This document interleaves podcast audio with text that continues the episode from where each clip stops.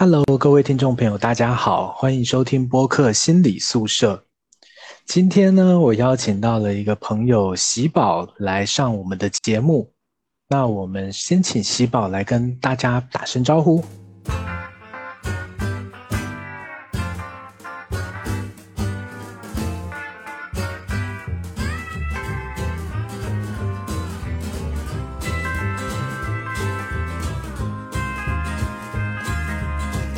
Hello，各位听众朋友，大家好，我是这个心理宿舍主理人的众多网友之一的喜宝，很高兴可以来到这个播客。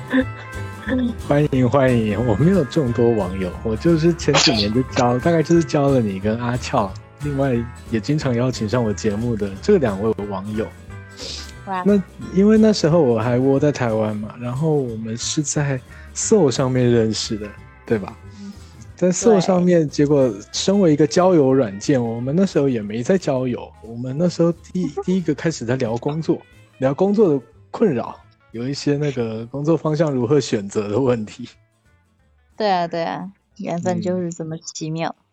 对，然后后来就有有时候会聊一些事情，大概都是，哎，人人生的困扰啊、选择啊这种之类的。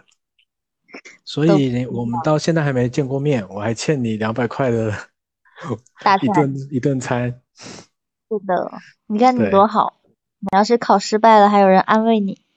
嗯，没错。要考上了，有人陪你庆功。哎，我太伟大了。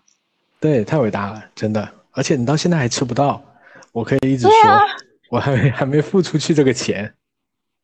嗯，其实我觉得我们可以云云云云自助一下的。嗯，不行不行，之之后有机会，之后有机会。你在深圳吧？对啊。好好好，有机会有机会。估计得等你能够放监出来之后才行了。对，没错，不知等到何年何月。反正呢，嗯，有一段话是一个老师跟我讲的：只要你想，你有一万种方法可以实现，你是不想请我。我是不急着请你，我留着这条线以后还要干嘛干嘛的。像今天就是缺节目，又 又赶快来邀请嘉宾，然后找到喜宝。我们起先前两天跟他聊说，哎，拜托帮我录一期节目。他说录什么？我也不知道录什么。然后就聊了聊了，最后我们定出一个主题，我自己觉得还挺不错的，就是这个主题很像那种小学的作文。叫什么？对，因为你有小学毕业了，那也只有这种水平而已。主题叫做我的爷爷。嗯，是的，我的爷爷。对，那喜宝要不要先说一下为什么想要聊这个主题呢？嗯，起因也蛮简单的，就是。上周有去一个户外野营的活动，然后跟那个教练玩的比较好。我们一起下山的时候就聊到了，然后他说他爷爷欠他一本书，然后他讲到这个话题的时候，我就想起我曾经有一个算是一种遗憾吧。我说我欠我爷爷一本书，他说哎啥意思呀？我说嗯，因为我的爷爷是。前两年是一九年的时候是离世了，但是我爷爷走的时候是比较高龄，九十九岁走的。那你想一下九十九岁，那他就是二一年生人，二一年生人他就经历过很多很多很动荡啊、曲折啊、各种年代呀，然后变革的这些年代，所以就有很多故事啊。曾经小的时候他也很爱给我们讲故事。我也有想过说，哇，听起来都好丰富，好有趣哦。就曾经有那么一瞬间有那种想法，我说想把爷爷这些故事写下来。当然，可能现在对我来说，可能就是成为一种缅怀爷爷的方式吧。所以，当你问我有没有一些比较动人的故事的时候，我在想，我这么简单一个人也没啥故事，小学语文也没学的特别好，那就来聊一聊我的爷爷吧。嗯。对啊，一九二一年，那是那个民国十年时候的事情了。然后坦白说，我第一印象感觉，那这这一生很多苦难啊，他经过的、经历的这些。嗯，可能对他来说也是一笔财富吧，但是对我来说就是很很有趣的一个故事。毕竟你没办法去经历那些，只能是听别人的故事，我就觉得也是很丰富，那也有曲折，也有幸福。所以这个跟一本欠他一本书有什么关系？就曾经我也知道，就是一个是我觉得这些故事特别打动人嘛，另外一个就是觉得以后可能也只能通过这种方式来去缅怀他，就特别想一想写一本爷爷给我讲的所有的故事也好呀，包括我们这些小小家族的一个发展呐、繁衍生息呀，包括以他生活周围的五公里、十公里的这些。地图啊，就特别像一个故事嘛，就曾经有过这种想法，把它写成书，但是我爷爷已经离世了，我也没有很好的去实现它，所以就觉得是欠他一本书，就是这样子。嗯，因为我听到我就觉得很有兴趣，是因为我也有曾经有同样的想法。嗯，因为我的家族爷爷奶奶、外公外婆那边都是从大陆然后漂泊到台湾的。那小时候我不知道，后来长大听的那些事，我才越听越觉得天哪，当年怎么这么难呢？然后这么多机缘巧合，或者甚至是，就是就就回不去了，这种这种很很惨的事情，然后以求生，然后养大一一一大家子人，这种我也想要，就是好好把他们记录下来。可是我真的也只停留在念头，这样，并没有去付诸实实现。可以尝试一下，也许某某某年某月某一天就真的去给他写下来呢。也许是从一个小小的故事开始，反正曾经有那么一瞬间有那个想法，我觉得也是不错的。现在想想虽然有点遗憾，但你也不敢说以后会不会真的去给他写出来了。嗯，但是我所知也很有限呐。那你你你怎么知道这些故事呢？你爷爷亲口对你说的吗？对，都是小时候爷爷给我讲的。嗯，他讲了哪些？嗯，我觉得我印象最深刻的就是，我记得我爷爷是个地主家的小儿子。地地主家。对，地主家的儿子，可能以前也是蛮大的一个家族，所以就是他会像电视中的那些，就是偏古代呀，或者是近现代的那些。电视一样，他是上过私塾的人，因为他很自豪的一件事儿就是，他说，嗯，他可能是记忆力特别好，他还蛮自豪的一件事儿就是会给我们讲他上学的一些故事啊，他记忆力小时候特别好，最典型的就是他会给我们讲，嗯，就是上私上私塾嘛，然后就会有先生来教他们念书。念书，然后就会检查课业。那他经常就是第一个率先完成，完了就代表老师来去检查别的孩子，去抽查他们课文有没有背下来呀之类的。然后讲的不好的，还要被先生拿戒尺去打手板。就这种东西，我们是没有经历过的，就是私塾呀。感觉真的是很古代的教育的感觉。对对，你就会觉得哦，好古色古香的感觉，而且而且最神奇的是，他是用我们家乡话来念哦，虽然我一句都不会。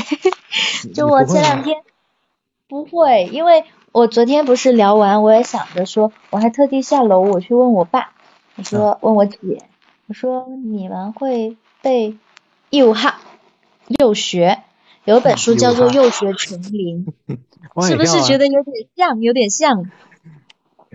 幼啊幼幼学什么纯林？那个？幼学丛林是一本嗯百科全书吧，我觉得。丛林，丛林。琼那个琼瑶的琼，幼学琼林。哦，幼哈琼林。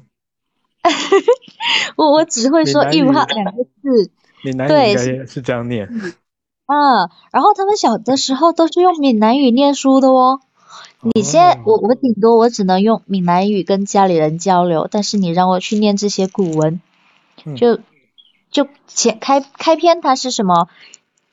呃，什么气之轻轻上飘着，开篇我也不记得啦，但是 我就觉得很神奇，就是爷爷经常会念给你听，但是现在已经是 没得去追寻了。要是再早个十几二十年，手机有这么这么发达，就是像现在玩的这么溜，可以录制啊，各方面的话，我觉得真是很 很珍贵、很宝贵的一份材料。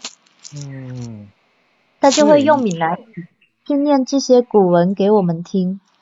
哦，其实有有我我是印象中，对啊，就是有些就是用方言来念，它才会押韵，用普通话对对对对，现在普通话其实没那么有感觉的，我就觉得哇，好神奇啊！然后昨天还我二姐还在那里开玩笑，哎，你怎么会想起来去找这些东西？我后面还。特地，我爷爷在世的时候，我还特地买了一本《幼学琼林》送给他，因为他的书已经很久远都找不到了。然后我买了一本给他，然后，但是我现在再也就是没有爷爷去给你背那个，他真的很溜哦，据说还能倒背如流。然后又特别是用闽南语讲出来啊，你会觉得哇，好很很有会有一种很神奇的一种冲击感。嗯嗯嗯。对啊。你们惠州都是讲闽南语吗？不是，只是我们这边会有一小部分人。哦，就就是就是，即使是同一个同一个这个这个同一个市，大家还是不一样的，是吧？对，惠州会有三大种方言吧？一其实闽南语讲的特别少，比较多的是客家话，然后还比较多的是惠州本地话，有点介于客家和粤语。之间的一个发音，然后我们其实我们这边很大一部分人都是从福建迁过来的，所以会一直沿袭着讲闽南语。嗯，对，所以我刚开始认识你的时候，我们还有用闽南语来试着交流，最后发现两个人都讲的，其实我讲的更不好。啊，是吗？那我，嗯，对，而且可能你不是都讲闽南语的吗？对，但是你知道，像我们这一代的讲闽南语，并没有像老一辈的讲的那么好，就是偶尔讲着讲着，你会蹦出一两个普通话。对对对对，就是这种状态。对，不知道有些不知道怎么发音，还是直接普通话。对，或者是说觉得这个发音很别扭，很奇怪。嗯嗯嗯。你你爷爷他会讲普通话吗？我爷爷好像不会讲普通话，我爷爷会讲客家话，哦，会讲本地话，但是不会讲普通话。嗯，对，就是他只需要在惠州这个区域内生活，那你只需要精通这些方言就可以交流了。对对对，他毕竟又不用去进京考科举还是什么这种，那就不太懂了。对呀，这是一个故事，我就觉得好神奇，然后是比较比较动人的一些环节吧，就是他能够用闽南语去把这些古文呢去讲出来。另外的话，就是讲到他是地主的儿子嘛，地主的孩子，然后他父亲到了可能是十几二十岁，大概还是他还比较小。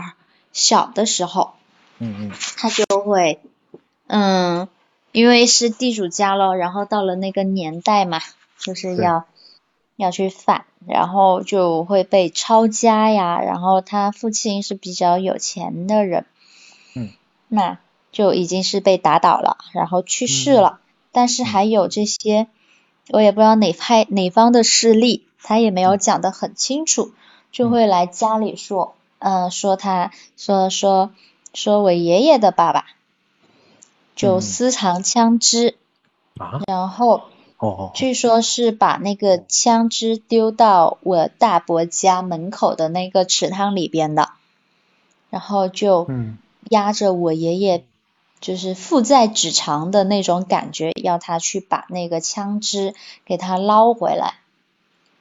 就是你必须要把这支枪找出来，找不出来你就得你得负责那种感觉，然后他就会觉得可能是他是有比较幸运的人，嗯，就你下到池塘里面大冬天的，可能就可能会一命呜呼嘛。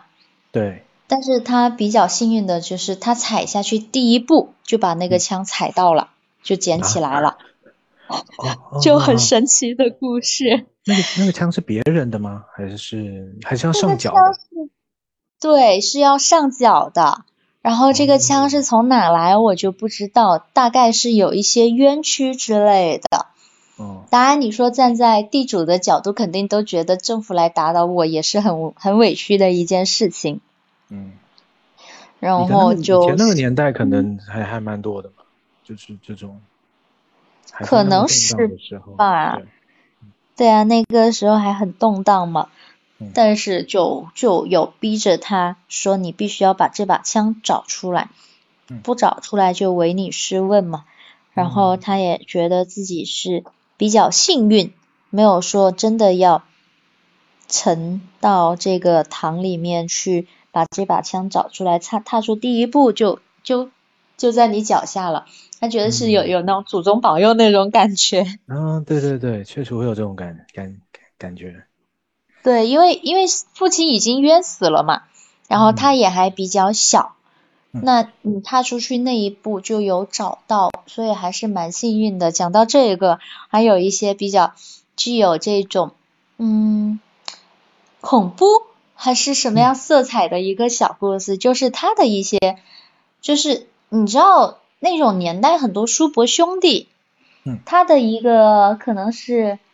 叔公还是什么样一个角色的，也是一个小孩，据说就是在那一个池塘里面游泳淹死了，嗯，然后就会时常，据说是能够看到这种，我们我们方言叫做水鬼，嗯，水水鬼你们水鬼哎，水鬼闽南语讲，对，怎么讲？最贵，对啊，最贵。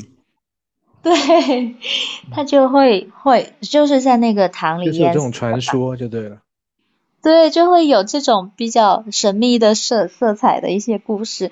他会说，哎，这个塘里面有水鬼，然后因为你的曾爷爷还是哪个什么堂叔公啊，就很小的时候就是失足跌到这个塘里面是淹死了，然后就他的灵魂之类的东西啊。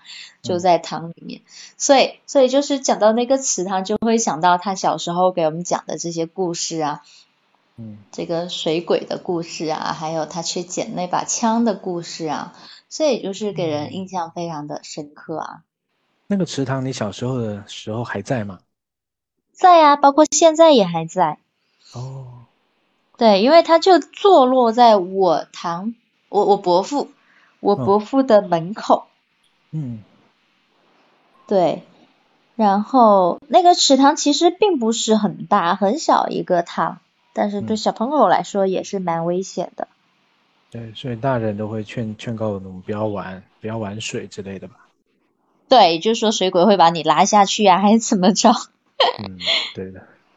嗯，所以就觉得特别有趣。每次我听到这种传闻的时候，然后再配上那个时代背景，我都会想象那种好像电视电影里面在演的那种感觉，什么民国啊，然后各方势力啊，什么这种。哦，还有就是鸦片啊，你像我爷爷。鸦片。嗯嗯。对，他没有抽，他没有抽过，但是他的不知道是爸爸还是爷爷是有抽的。嗯。就。你知道那时候还是地主啊，还是地主，然后然后应该是用我们闽南语说是狗破喽，狗破喽，狗破喽大概就是那个对多少多少公里这样子的，大概就是十公里左右的距离，应该要不到十公里。哦，狗破喽，所以是五五铺路的意思，就是铺不知道是什么单位是吗？对，铺知不知道是哪个单位，大概就是店铺的铺，对吧？对。铺楼，嗯。呃，对，然后就大概这样子，就是在隔壁的村，就隔壁隔壁的隔好几个，就同一个镇上的村子，然后就有一条堤坝，大概是走半大半个小时，四十分钟左右的距离能到的。你看按脚程来去算嘛，大概可能也就是两三公里的距离。然后因为小时候是地主家，所以家里还是蛮有钱的咯。然后还有一些制糖的，因为我们这边种蔗嘛，种蔗制糖有一些这样子的工艺。然后就爷爷去抽大烟，就是鸦片嘛。对。抽大烟，然后就抽完了，他也几天几夜不回家，那里家里人就会找啊，就派这个小孙子，就知道他肯定就回不来了。知道他这种恶习，然后就派这个小孙子，就就我爷爷装着钱，因为我爷爷有四个姐姐，他就是就他一个男生，所以不能派姐姐们去种，对，所以不能派姐姐们去送钱啊，因为这种有点像那种很混乱的场子嘛，所以就只能是派我爷爷去。然后就走大半个小时，把这个钱送过去，送过去。然后你知道吗？他虽然没有去描绘那种场所，但是看过电视剧，你就会脑海里面自然而然去浮现那种塔，然后一个老态龙钟的老人拿着一管大烟枪对着那个火在那抽，然后那种。木屋的房子，然后那种糊纸的窗户，然后满屋子烟雾缭绕那种场景，他就出来了，你知道吗？嗯。就特别的形象生动。嗯。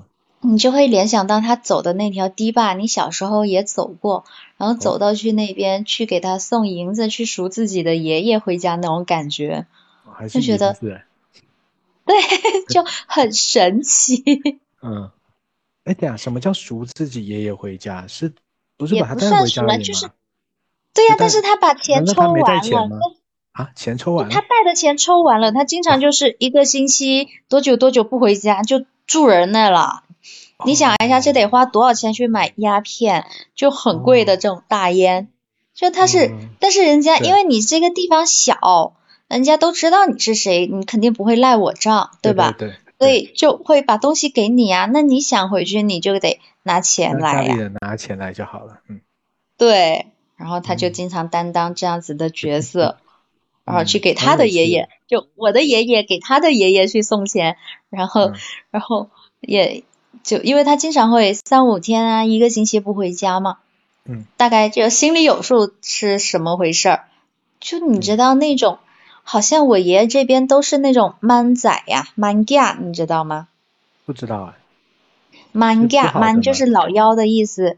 哦，蛮家。对，蛮家就最小的孩子都是特别受受宠的嘛。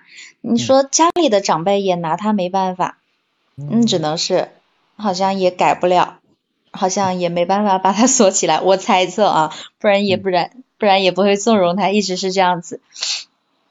就也会记得爷爷说过关于鸦片啊、大烟这样子的一些场景。嗯，你就自然而然就会联想到那种画面，对，就特别的神奇。嗯，所以我就觉得女孩子不方便涉足的场所，然后即但是男孩子就可以，即使年纪很小。可能是吧，那个时候虽然虽然不像现在治安那么好，也也不会说非常。非常乱啊，动荡啊，抢、烧杀、掳掠，好像还不至于有这种，嗯，这种环节。嗯，毕竟地方小，可能。对，就小地方。对，除非强盗来这种。对啊，对啊。所以就我有很多的姑婆，但是很轻的，嗯，我们叫。伯公啊，叔公啊是没有的，就是都是隔着一些其他旁系的才有了，但是轻轻的就只有姑婆这样子的存在，就是我爷爷的姐姐们。对，四个姐姐。对，好像跟我们家一模一样。哦 哦。就还是要生到男的。对，就是。他们会有这样子的一些传统啊，必须要传宗接代啊之类的。对。然后再后来就好像就会去讲一些到了他中年，中年可能就已经到了呃共产党或者是国民党之后的这样子的一些日期了。就惠州呃惠东这边是有一些矿山的。矿山哦。对，就已经是不是地主了嘛？你家的这些财产就已经被没收了，就贬为贫下中农，这些地呀也纷纷分分刮出去了。那那也没有没有多少地，那个年代种田可能也不是特别的高产。嗯。然后就会把劳动力抓去抓去开矿。挖矿。嗯。对，那我爷爷就要去挖矿啦。嗯，我奶奶呢是生了三个男孩子，就是我伯父、我爸爸。还有我叔叔，好像我爸爸前面还有两个伯父是夭折了，没有活下来，所以我爸排行老二。那我伯父大了就可以留在家里，但是我爸爸还小，好像是我爷爷带着出去读书的，嗯，就带在矿山附近的这样子去读书的，就会听他讲上矿山开矿的一些故事。然后我爸爸因为那个时候那个年代好像是。嗯，产能特别小，所以呃吃东西是比较勉强，就是能够温饱的一种状态。然后我爷爷把我爸爸带到矿山去吃吃吃猪油饭，你知道吗？就那种很肥很肥的猪油，哦哦不是，很肥很肥的猪油熬的那个，就很肥的猪肉，然后放到锅里热锅里面去，能够熬出猪油的。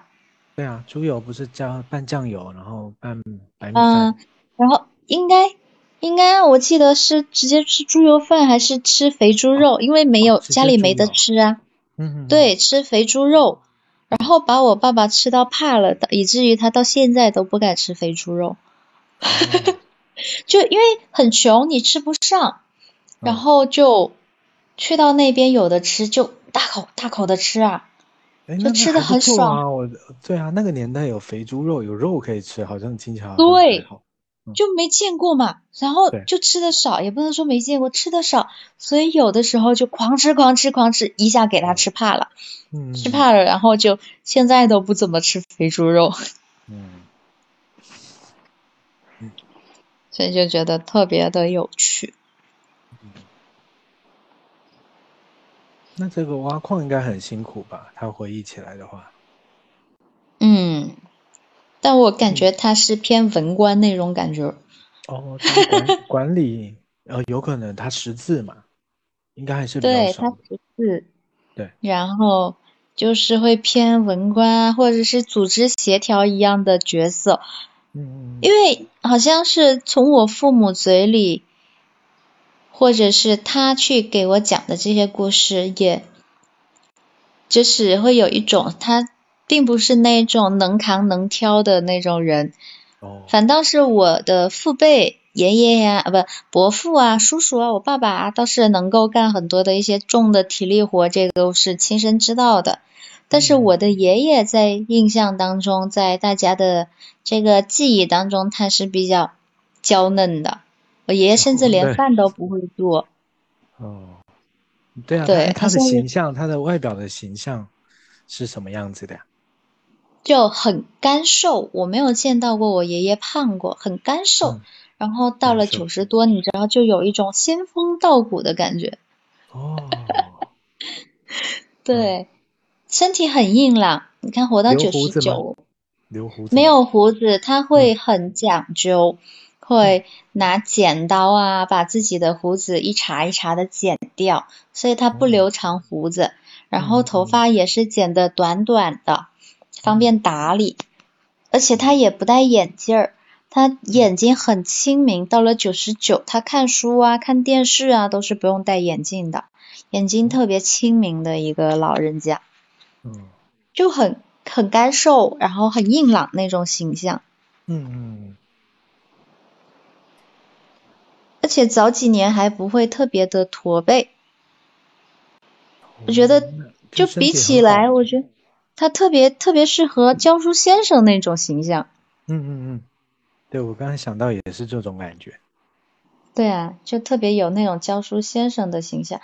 然后他穿衣服会喜欢穿那种开衫有个小领子的。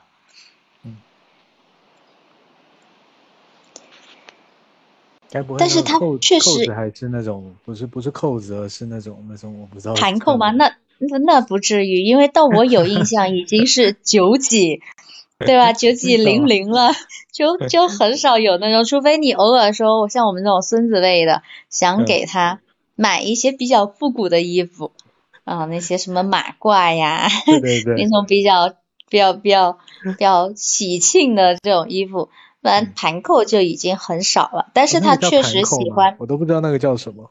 我就是大概是吧，用线用线那个缠绕的那种，对，应该就是盘扣。啊，那个倒没有，但是他确实是喜欢穿那种系带的裤子。嗯，对，他是比较喜欢系绑带的那些裤子。嗯，爷爷特别疼爱你吗？为什么跟你说了这么多？还是你最爱听？可能这种东西确实是相互的吧，就是在我的哥哥嫂子们眼里，爷爷好像真的特别疼疼爱我的感觉。因为我们家里的孩子，我这一辈的，我爷爷下面有十二个孙子孙女，就是三个孩子生了十三十二个孩子，然后我们的跨度特别大，嗯，从我看一下哈，你看我是九三的，嗯，然后。我的大哥就是我伯父的孩子，嗯，大我二十四岁。哦，很大。你看，一九九三再往后退二十四年，就是六九的。他的孙子从六九年跨度到九八年。嗯。对啊，然后，嗯。大家族跨度，对，然后呃，但是这么多孩子，十二个孩子，你说也有年纪很小的，有年纪很大的，但是比较像他爱读书的比较少。然后是不是？我可能就是那一个 稍微还能读一点点，在这个小地方啊，在我们这个家庭里面来说，还能爱读一点点书啊，然后。是这样子的一个形象，所以反正是因为读书，因为别的，我也我也赚了我爷爷不少钱。什么？为什么？我我赚了他不少钱，一个是他跟我们家住嘛，奶奶跟叔叔住嘛。然后呢，嗯，然后小学读书的时候呢，他特别喜欢奖励你，但凡你作业有老师给你打了一个一百分，就给你一块钱。那我每天都能回来赚他两块钱，但是这个钱呢，赚到三四年级之后，四五年级之后就赚不了了。为什么呢？因为老师开始给你打优良，不给你打一百分了。哦，哈。对，但是他就觉得优呢只是一个等级，一百分呢是真的是一个分数线，所以，然后我就赚不了他的钱了。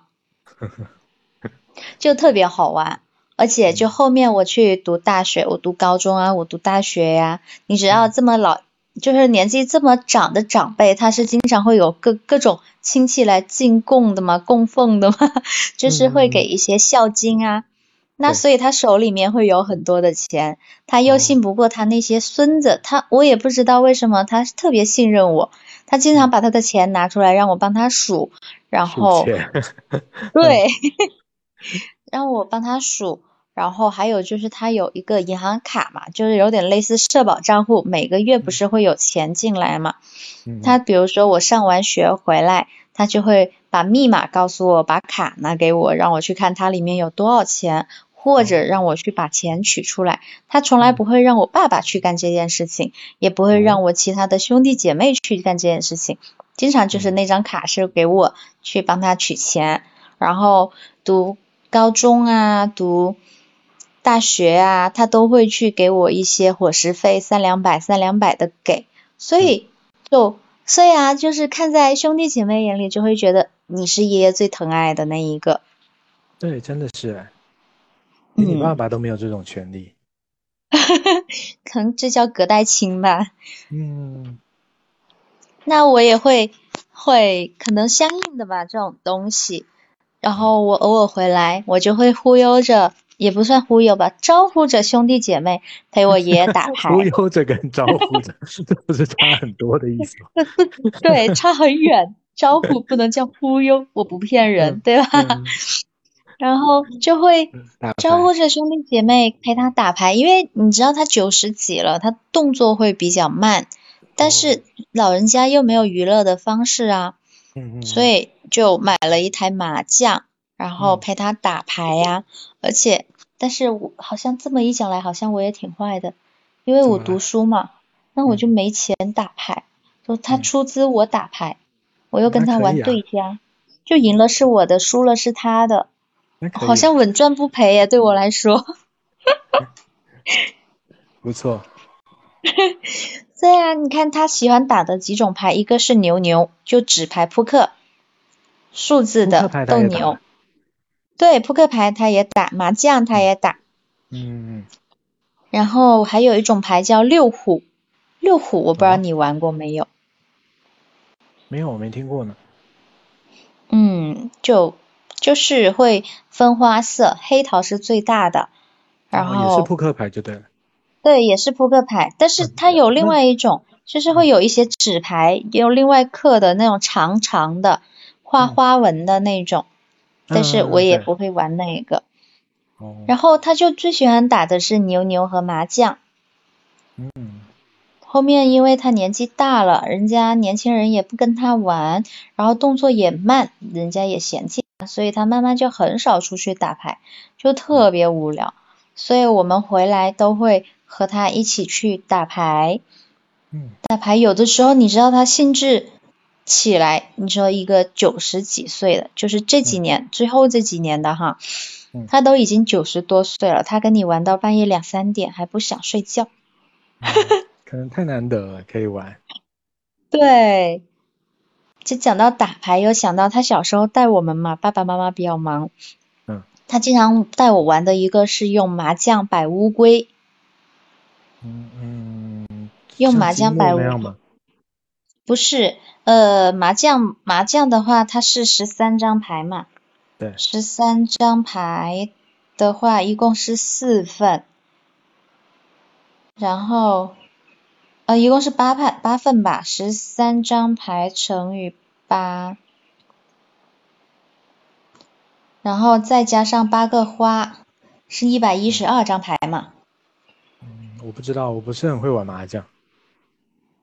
嗯，你不会很会玩麻将，不管它了，不管它有多少张牌，然后它就会给你摆盘，然后下面那一层是七张牌，然后上面那一层，呃，下面那一层是九张牌，上面这一层是七张牌，两层叠在一起，下面是嗯九张牌，然后是七的吧，应该是七把的，嗯。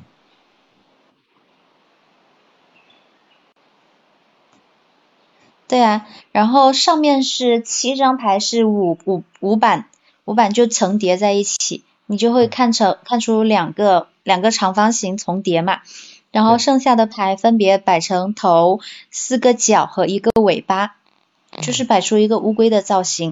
嗯然后你知道怎么玩吗？嗯，不知道。玩连连看，嗯，就是两啊，什么叫连连看？就是你呃也不算连连看，消消乐类似的。成对成对的吗？成对成对，对成对成对，但是你只能哦拿外围的，你这嗯些没有有向外的一个渠道的，你是不能点的。就是比如说，你得猜顶上的两个都是全部是靠外面的两个一样的牌，你就可以拿出来看谁拆的多。嗯，对，小孩子就可能这种比较适合。对啊，所以你看他也会寓教于乐，就带着我们玩麻将去摆乌龟。首先那个乌龟也很形象，很像，然后嗯又会教你玩连连看、玩对子嘛，就看你的嗯观察力呀、之类的。所以就，嗯，可能一个是小时候是他带着长大的，第二个呢，愿意读书这个点他也是蛮喜欢的。然后，所以在家里人眼里会觉得，嗯，你是爷爷最疼爱的小孩儿，就有这种感觉。所以你今天录这个节目，我挺开心的，就好久也没有跟别人分享过爷爷的故事了。嗯，对啊，对啊，而且这个平常其实也没什么场合可以讲，除了家里人聚在一起还会回忆一下之外，可是爷爷也过世了，所以回忆的场合可能也没那么多了，也蛮少的。嗯。嗯，所以今天聊起来觉得哇，好开心哦。就和爷爷之间有很多很美好的回忆。当然，我也是那种小时候在他们眼里是属于伶牙俐齿的形象。嗯。然后好像还经常跟我爷爷吵架，拌嘴不能算吵架。哦，那小孩子那种。对。嗯。就是喜欢和他拌嘴。嗯。但我一想起来，我的爷爷奶奶那一辈，就是都都都是文盲，只有我外婆，只有我外婆她识字，而且我外婆她也是地主家的女儿，是吧？所以那个年代可能真的要读书，还是要靠有财力。对对对。嗯。然后真的知识就是力量，其实我还是挺相信的，因为我外婆是唯一识字的，所以她也是。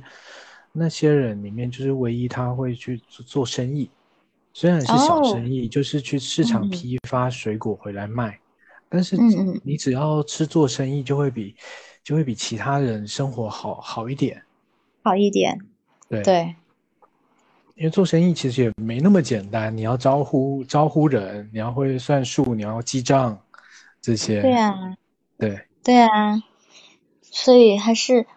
我像我爷爷，他还是很鼓励教育这一块的。嗯嗯，对。他们可能尤尤其那个年代就会感受到，哦，对，我想起来，我我妈就经常跟我说，我外公，我外公他是不识字的嘛，他就会觉得女孩子也不用念什么书，就是只要上完那种义务教育，就去工厂当女工就好了。可是我外婆，我妈就说，我外婆就是反对。就说不行，反正你们就是给我念书，虽然也是打骂，也是打骂会很严的，可是他就是强迫说，你们只要反正你们能考得上去，就一定一定去念。那念的，据据我妈说，当年也是要缴学费的时候，就得把什么家里棉被拿去当啊，然后后来再赚钱再赎回来啊，这种的。嗯嗯。可是就是很重教育，可能他们实际有知道这个。知道教育是有是有力量的，对，嗯，所以就是每个人，你说真的是人和人之间最大的区别在于认知的区别，嗯，就他受过教育的，有尝到教育的好处的人，他就知道教育有多重要，对，但是我爷爷我们家倒还好哎，他。不会觉得说男孩子要读书，女孩子不用读书，嗯，就还好，可能，嗯，一个也有那么远，隔代隔的也有那么远。但是我爷爷他们好像真的是哦，他的姐姐呀，包括我奶奶呀，也是不识字的，就是男孩子有读书有上私塾的权利，但是女孩子没有的。是哦，是吧？对啊，对啊。啊。因为我奶奶虽然也是大家闺秀，但是她就是不识字。嗯。嗯，可能我我可能我外婆那里，因为据我外婆说，就是他们家是有家丁的。其实不是我说，我妈我听我妈说，家里面而且家里面是有冰窖的。哇哦，北方吗？冰窖？在在江苏。哇哦。对，冬天是会结冰，冬天是会结冰，所以才有冰窖的可能。嗯。但是这个想起来就就能感觉到很耗费人力物力的这种，是大家庭，也是个大家族。对，那只是我我外婆就一个人流落到台湾，那后来留在老家的当然也后来境境遇也不会很好。对啊，就让你回想起来就会觉得，因为不是你亲身能够经历的这些东西，你会觉得，嗯。很神奇，就是就是会有一种很微妙的感觉。嗯，怎么说？时时空感吗？可能是吧，我也不知。哦，你现我现在要听不到声音，网又不好了。嗯，再等一下。我手碰到了那个弹出去的那个悬浮窗，它一弹出去就会听不到，就会会可能。可能会有一大部分原因是，嗯，因为有电视的传播，你相对来说会有一些画面感，就会觉得很神奇。嗯，能想象到那个古时候的画面。对啊，而且又觉得不那么远，毕竟电视是拍出来给你看的，但是你爷爷亲自给你讲的这些东西，你就会觉得更亲近了。哦，好像也是现实的这种生活。嗯，就会觉得距离更近了，不是那么的遥远。对，他们实际经历过的，而且跟现代你看隔了两代人。嗯，我想，我想古代人可能很多一辈一辈是不是生活也差不多，世世代代就是这样。可是我们，你不要说隔了一辈，隔以前说隔了五年，隔十年，现在疫情隔了两年，二零一九年之前的生活，我们就已经难以想象了，真的觉得好神奇啊。嗯，可能是时代进步之后，整个节奏更快了。对对对，这些发明啊，科技的力量啊。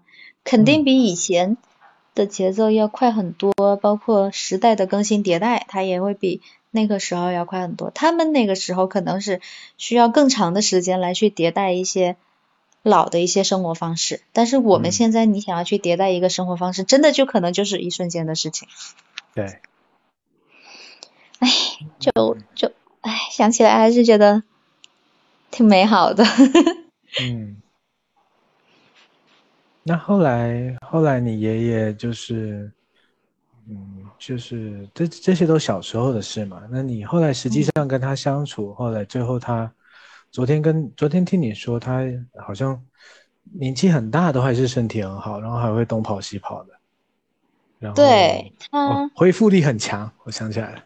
对，因为我爷爷后面的话，他是那个啥，他闲不住嘛。因为我感觉虽然。可能是老一辈的人吧，包括我父母，他们也是闲不住的。就是我爸爸现在也是做爷爷的人了哈，年纪上来说，他们也是闲不下来的。我父母那一辈也是闲不下来。那我爷爷就会到处走啊，然后又比较倔的这种脾气嘛，就会去走一些比较高啊这种楼梯啊。你知道老年人他更适合走一些平坦的大路嘛，他偏要去走这种。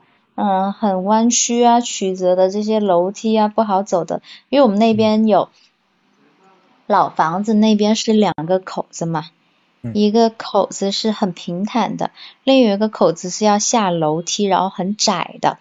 哦。然后他就他不走这边平坦的，他就喜欢走这个很很很就比较翘、比较陡，然后要下去去到他的小菜园儿，天天去整他那些篱笆呀，他那点菜呀。然后有一次就闲不住，是他还还有在种种菜，就是。对对，他还有在种菜，然后去砍一些竹子啊，削的这些蜜啊，来去编一些箩筐啊，老手艺人，我跟你讲。啊？不能买吗？他他就是喜欢自己做呀。嗯嗯嗯。嗯，然后他去去喜欢去种这些篱笆呀什么的，然后就摔了一跤嘛，就大腿骨。已经是估计是九十五六岁了，把大腿骨摔断了。嗯，可能不止哦，就是六七岁，因为那时候我已经工作了，我很明显的记得我已经工作了。然后大腿骨摔断了，摔断了就去做手术呀，做手术出来之后，他居然两个月就恢复能下地，太厉害了。你说普通人伤筋动骨一百天，对，他两个月就能拄着拐杖下地了。我太佩服了，拄着拐杖还要下地？啊，不是下地干活，就是落地走走路。啊，落地。对，不是下地干活，没有那么传奇。嗯，中华语言文化博大精深。然后，嗯，然后就听说老年人就是最怕就是跌倒。对，骨质疏松了嘛。老年人的风险应该比正常人要在百分之七十左右。哦。这卖保险跟我说的。就是你一定要给你们家里人买这个意外险呀，啥啥啥的。嗯。然后这个数据是卖保险的跟我讲的。很实际。我说不用你跟我讲，我对保险的概念和意识还是比较有的。就是我想买这个保险都不用你来游说我。嗯。然后我爷爷就很硬朗啊，包括他去世前也没有遭受很大的苦难。我是指没有，一个是没有累着家里人，第二个是自己没有遭受很大的痛苦。他没有，嗯，估计是卧卧床，可能就也就是两三个月的时间就去世了。嗯。对，但是我身边是有很多朋友的爷爷奶奶辈的、外公外婆辈的，是一辈子都瘫在床上，需要你去照顾、喂食啊、擦洗啊各方面的。但是我的爷爷可能也就是几个月的时间，嗯，就离开了。所以相比起来的话，一个确实是身体比较硬朗，没有遭受很大的苦难吧。嗯，嗯。这么这么年纪这么大的时候过世，有时候我想家里人应该也都有心理准备了吧？会有，包括走的时候，当然走之前我有一丝不好的念头啊，嗯，就是他卧床那几个月，因为主要是我父母在照顾，其实我有一丝丝邪恶的念头，希望爷爷早点走，嗯，对，有过这样子不好的想法，那时候还醒得来吗？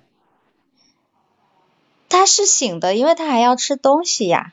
哦哦哦。要给他洗澡呀、擦拭呀，然后给他喂东西呀。但是最后临去世前几天，就是已经是意识模糊，然后也讲不出话了。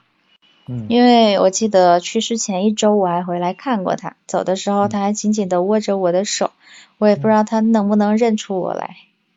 嗯。但是。走之前呢，就真的有紧紧的握住手，他就不放哎。嗯。但他不会讲话了，只会发出啊的声音。嗯。然后后面走的时候呢，你知道女孩子一般就比较能哭啊，然后有那么一瞬间，可能也是不舍，再加上自己生活工作上的压力的一些释放，真的就哭到停不下来，然后还被被哥哥骂了，你知道吗？那个大我二十四岁的哥哥。你吗？因为对啊，因为就突然那么一瞬间，最后真的要送走爷爷的时候啊，就会有，因为还是比较老式的葬礼嘛，我们这边会有一个祠堂，很大的一个祠堂，然后就是送那个爷爷棺木最后走，好像是放鞭炮还是敲了一声什么东西，我也不记得了。然后就大家要背过身来，背过身朝另外一个方向，然后干一些什么东西，然后最后呢，你就可以再去告别，告别就起棺，起棺就要送走了。起棺之前呢，哇，扒到棺木上，真的就哭到停不下来，你知道吗？我我好像印象当中第一次哭的那么，那就是第一次情感。那么泛滥吧，因为平时我不是那么喜欢哭的一个人，或者说我我不喜欢在很多人面前哭。嗯。对，然后那一次是真的，一下是爆发，哭的很很，我也不知道怎么去形容那种感觉，是第一次有那情感很重的那种。反正我是在我爷爷的葬礼上哭了两回，两回可能就是哭到已经是啜泣那一种。嗯。嗯，然后就那个大我二十四岁的哥哥就骂，哭什么哭？对，哭什么哭？说爷爷是喜丧，因为九十九了嘛，马上一百了，说是说爷爷也走得很安详，也然后也是喜丧，大家都不准哭，然后开开心心的送爷爷最后一程，大概是那种意思。所以就是其实到了后面，每个人都知道了，就是其实你在不舍呀，或者是。各种情绪，每个人可能他的情绪和愿望是不一样的，但是有一个大家共有的一个默契点，就是爷爷是高龄走的，然后也走的比较安详，没有遭受太大的苦难，就是这样子。那你当时哭的这么惨，你你有什么念头浮现吗？就我觉得可能大概更多的是不舍得吧，毕竟确实。爷爷疼我也不仅仅是别人说的，他确实也是真疼我。对。对啊，更多可能就是不舍和做最后的一次告别吧。嗯嗯嗯，那你也知道啊，就是死亡它是需要一些仪式感的嘛。对对。我记得我们以前上大学的时候，啊，我也是学心理学的，上大学的时候老师就有讲过。学姐。不 敢不敢，嗯，然后老师就会有讲过啊，就是死亡有很有五个五个过程嘛，对吧？你先是愤怒、咆哮，去不认可，嗯，就是否认这一个结果，然后你会去做一个讨价还价。就是说不对的，肯定是假的。我做一些什么东西来弥补，你可以还给我之类的。嗯，然后就会有接受啊什么之类的，会有五个环节。然后他也需要一些仪式感，人真的挺需要仪式感的。葬礼就是对于死亡最正式的一种仪式感。有一些人如果没有经过这个葬礼，甚至可能会有很长的一个时间段走不出来。对，那我觉得那个可能就是我再去对爷爷的一种告别和一个仪式感吧。嗯，有道理。我想像这些磕头或者是什么这些仪式也是，唉，因为其实我自己啊，我我爷爷奶奶外公走的时候我都没有哭，而且，唉，我可能那时候我我自己觉得我没有什么感受。嗯，我我还觉得我有点冷血，甚至我我爷爷走的时候，因为也是比较高寿，也是我记得也是九八九九。哇哦，嗯，然后我们就一群这一辈的，我们在在上葬礼旁边都是还是说说笑笑的，在聊各自的事情。会，就是你就是欢乐，就是说笑和这个哭泣，它真的是交叉着过来的，你真的。就葬礼那几天，不可能真的哭足他三天三夜。对对对，然后我还有一个小哥，嗯，小哥比较重感情吧，嗯，但是男儿有泪不轻弹啊，要死要面子，嗯，他经常就是跑到那个厕所，因为大的灵堂嘛，嗯，那个祠堂是设有灵堂的。然后他就会跑去厕所放着水在那哭，然后就一开始我还不知道，我说为什么他每次去进去就放水放了出来又不关，原来就是用这个嘟嘟嘟嘟嘟嘟那个水龙头放水的声音来去掩盖自己的哭声。啊，听你这么一说，我我想到了，有可能我爸妈那一辈。呃不不呃我爸妈那一边呃我爸那一边跟我妈那一边的我们这一辈的人全部都是男生占占压倒性多数，哇哦，就是我们家，所以你知道一群男生聚在一起，嗯，那氛围很对对很难很难互相引导到那个那个气氛去，对，男生一个比一个那个，那我们家是一半一半的，我们家一半一半，而且。他的孙媳妇吧，因为我爷爷口碑还蛮好的，而且到了那个年纪，孙媳妇他也，因为他很疼爱小孩儿，所以孙辈的对他还是蛮敬重的。然后你看我哥哥到我那么大年纪，所以他们都有，我爷爷是有重孙子的，嗯，四代同堂吧，我爷爷还在的时候，嗯，对啊，所以在送别他的时候。确实，大家都很舍不得他的，家有一老，如有一宝嘛。嗯。然后人又好，所以这些小孩也都挺舍不得他的。嗯。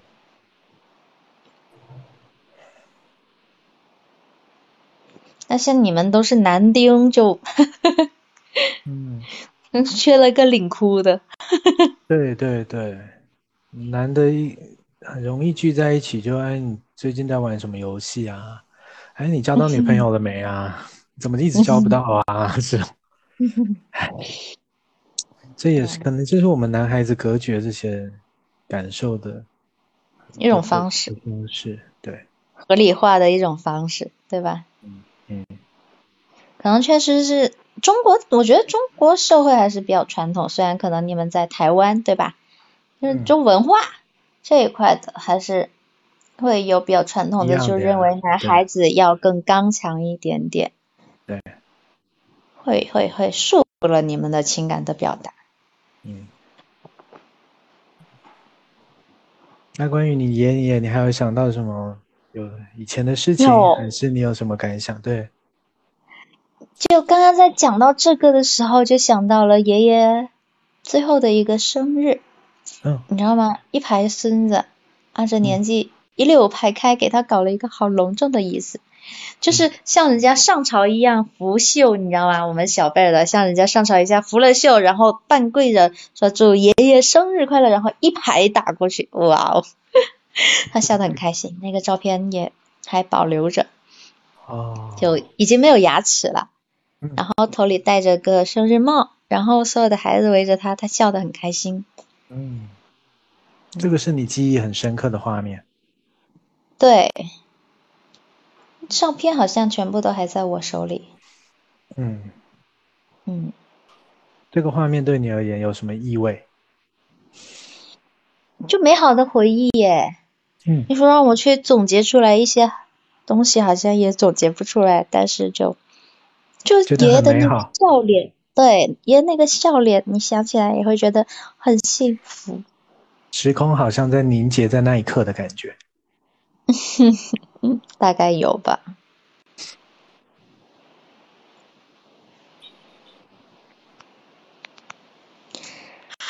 所以，其实我觉得，如果有有一种方式让你去缅怀先人的话，我觉得也挺好的。嗯。所以你今天这个节目，我聊着也很开心。嗯。现在纪念纪念真的过世的人，顶多也就是在葬礼上那种，你大不了制作一个影片，那已经很有心了。还要怎么样呢？写一本书，说真的，谁写得出来？我就没见过有 有人写出来的，就是，对啊，都是心有余而力不足。嗯，是。可是谈话就容易多了。嗯，你有没有兴趣？然后专门开一个这样子的栏目？可以啊，可以，我未来往这个行业靠拢嘛。哇哦，那挺好的。可以啊，都可以来聊的。我觉得这种这种很好聊啊。我一听到你要聊这个，我就讲想说一定会有很多怀旧的事情。然后我觉得凡是聊到怀旧的，其实该怎么讲？我觉得我们记忆总会把它美好吗？也不见得，总会赋予它一些意义。嗯哼，就是都会带着一层滤镜的感觉。然后我还蛮喜欢。我还蛮喜欢透过这个滤镜来看事情的。嗯，嗯，是吗？就像是我我爸我爸妈在跟我讲我爷爷奶奶辈的故事的时候，嗯，我小时候也听过啊，可是小时候没什么感觉，但是后来长大了再回忆起来，再搭配起那个时代，然后我觉得哦，在经过想法的这些加工，顿时就觉得是很很很沧桑，对我来说。很沧桑，很辽阔，然后很很艰难，筚路蓝缕那种的，白白手起家，根本也不是起家，就是就是就是维持温饱那种，但是很艰难的才能活下来。小时候跟长大说的是同样的事情，可是在我脑内的这个形象越来反而越来越丰富了。嗯，哦，小时候的认知还没有到。对对。全面，对，你不知道，你觉得那个时代听起来也也不知道跟现在有差多少，小时候啦，对啊，但是现在越了解越多，嗯，真的跟现在很不一样，你觉得呢？你对小时候的世界跟现在现在的世界，哦，那简直是天差地别。对，首先物价都贵好多，好吧？什么什么物物物价还是什么？对呀，小时候小时候还是蛮艰苦的。对。但是现在的话，普遍真确实就都奔小康。嗯。小时候确实有经历过那些条件比较艰苦的生活。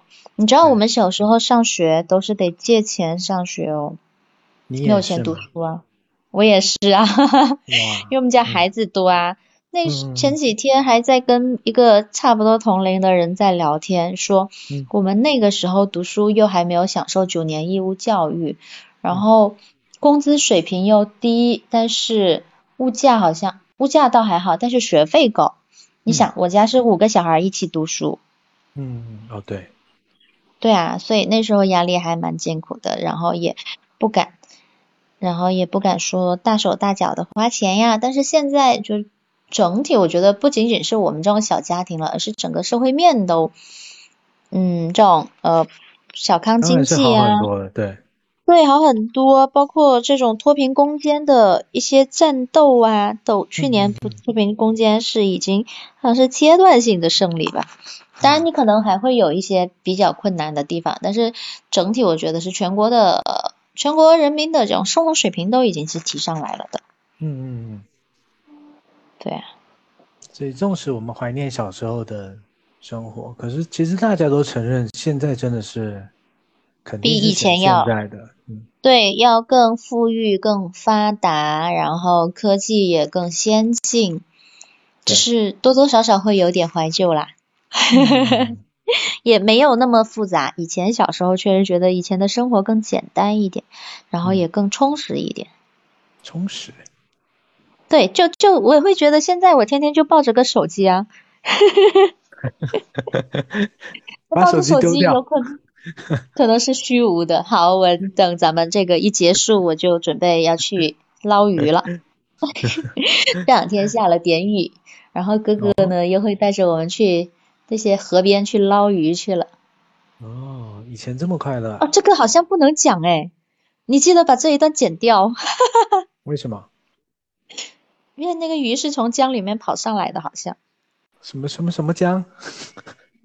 就是。然后呢？不能捞是不是？好像是不能捞。为什么？那那鱼不是会死吗？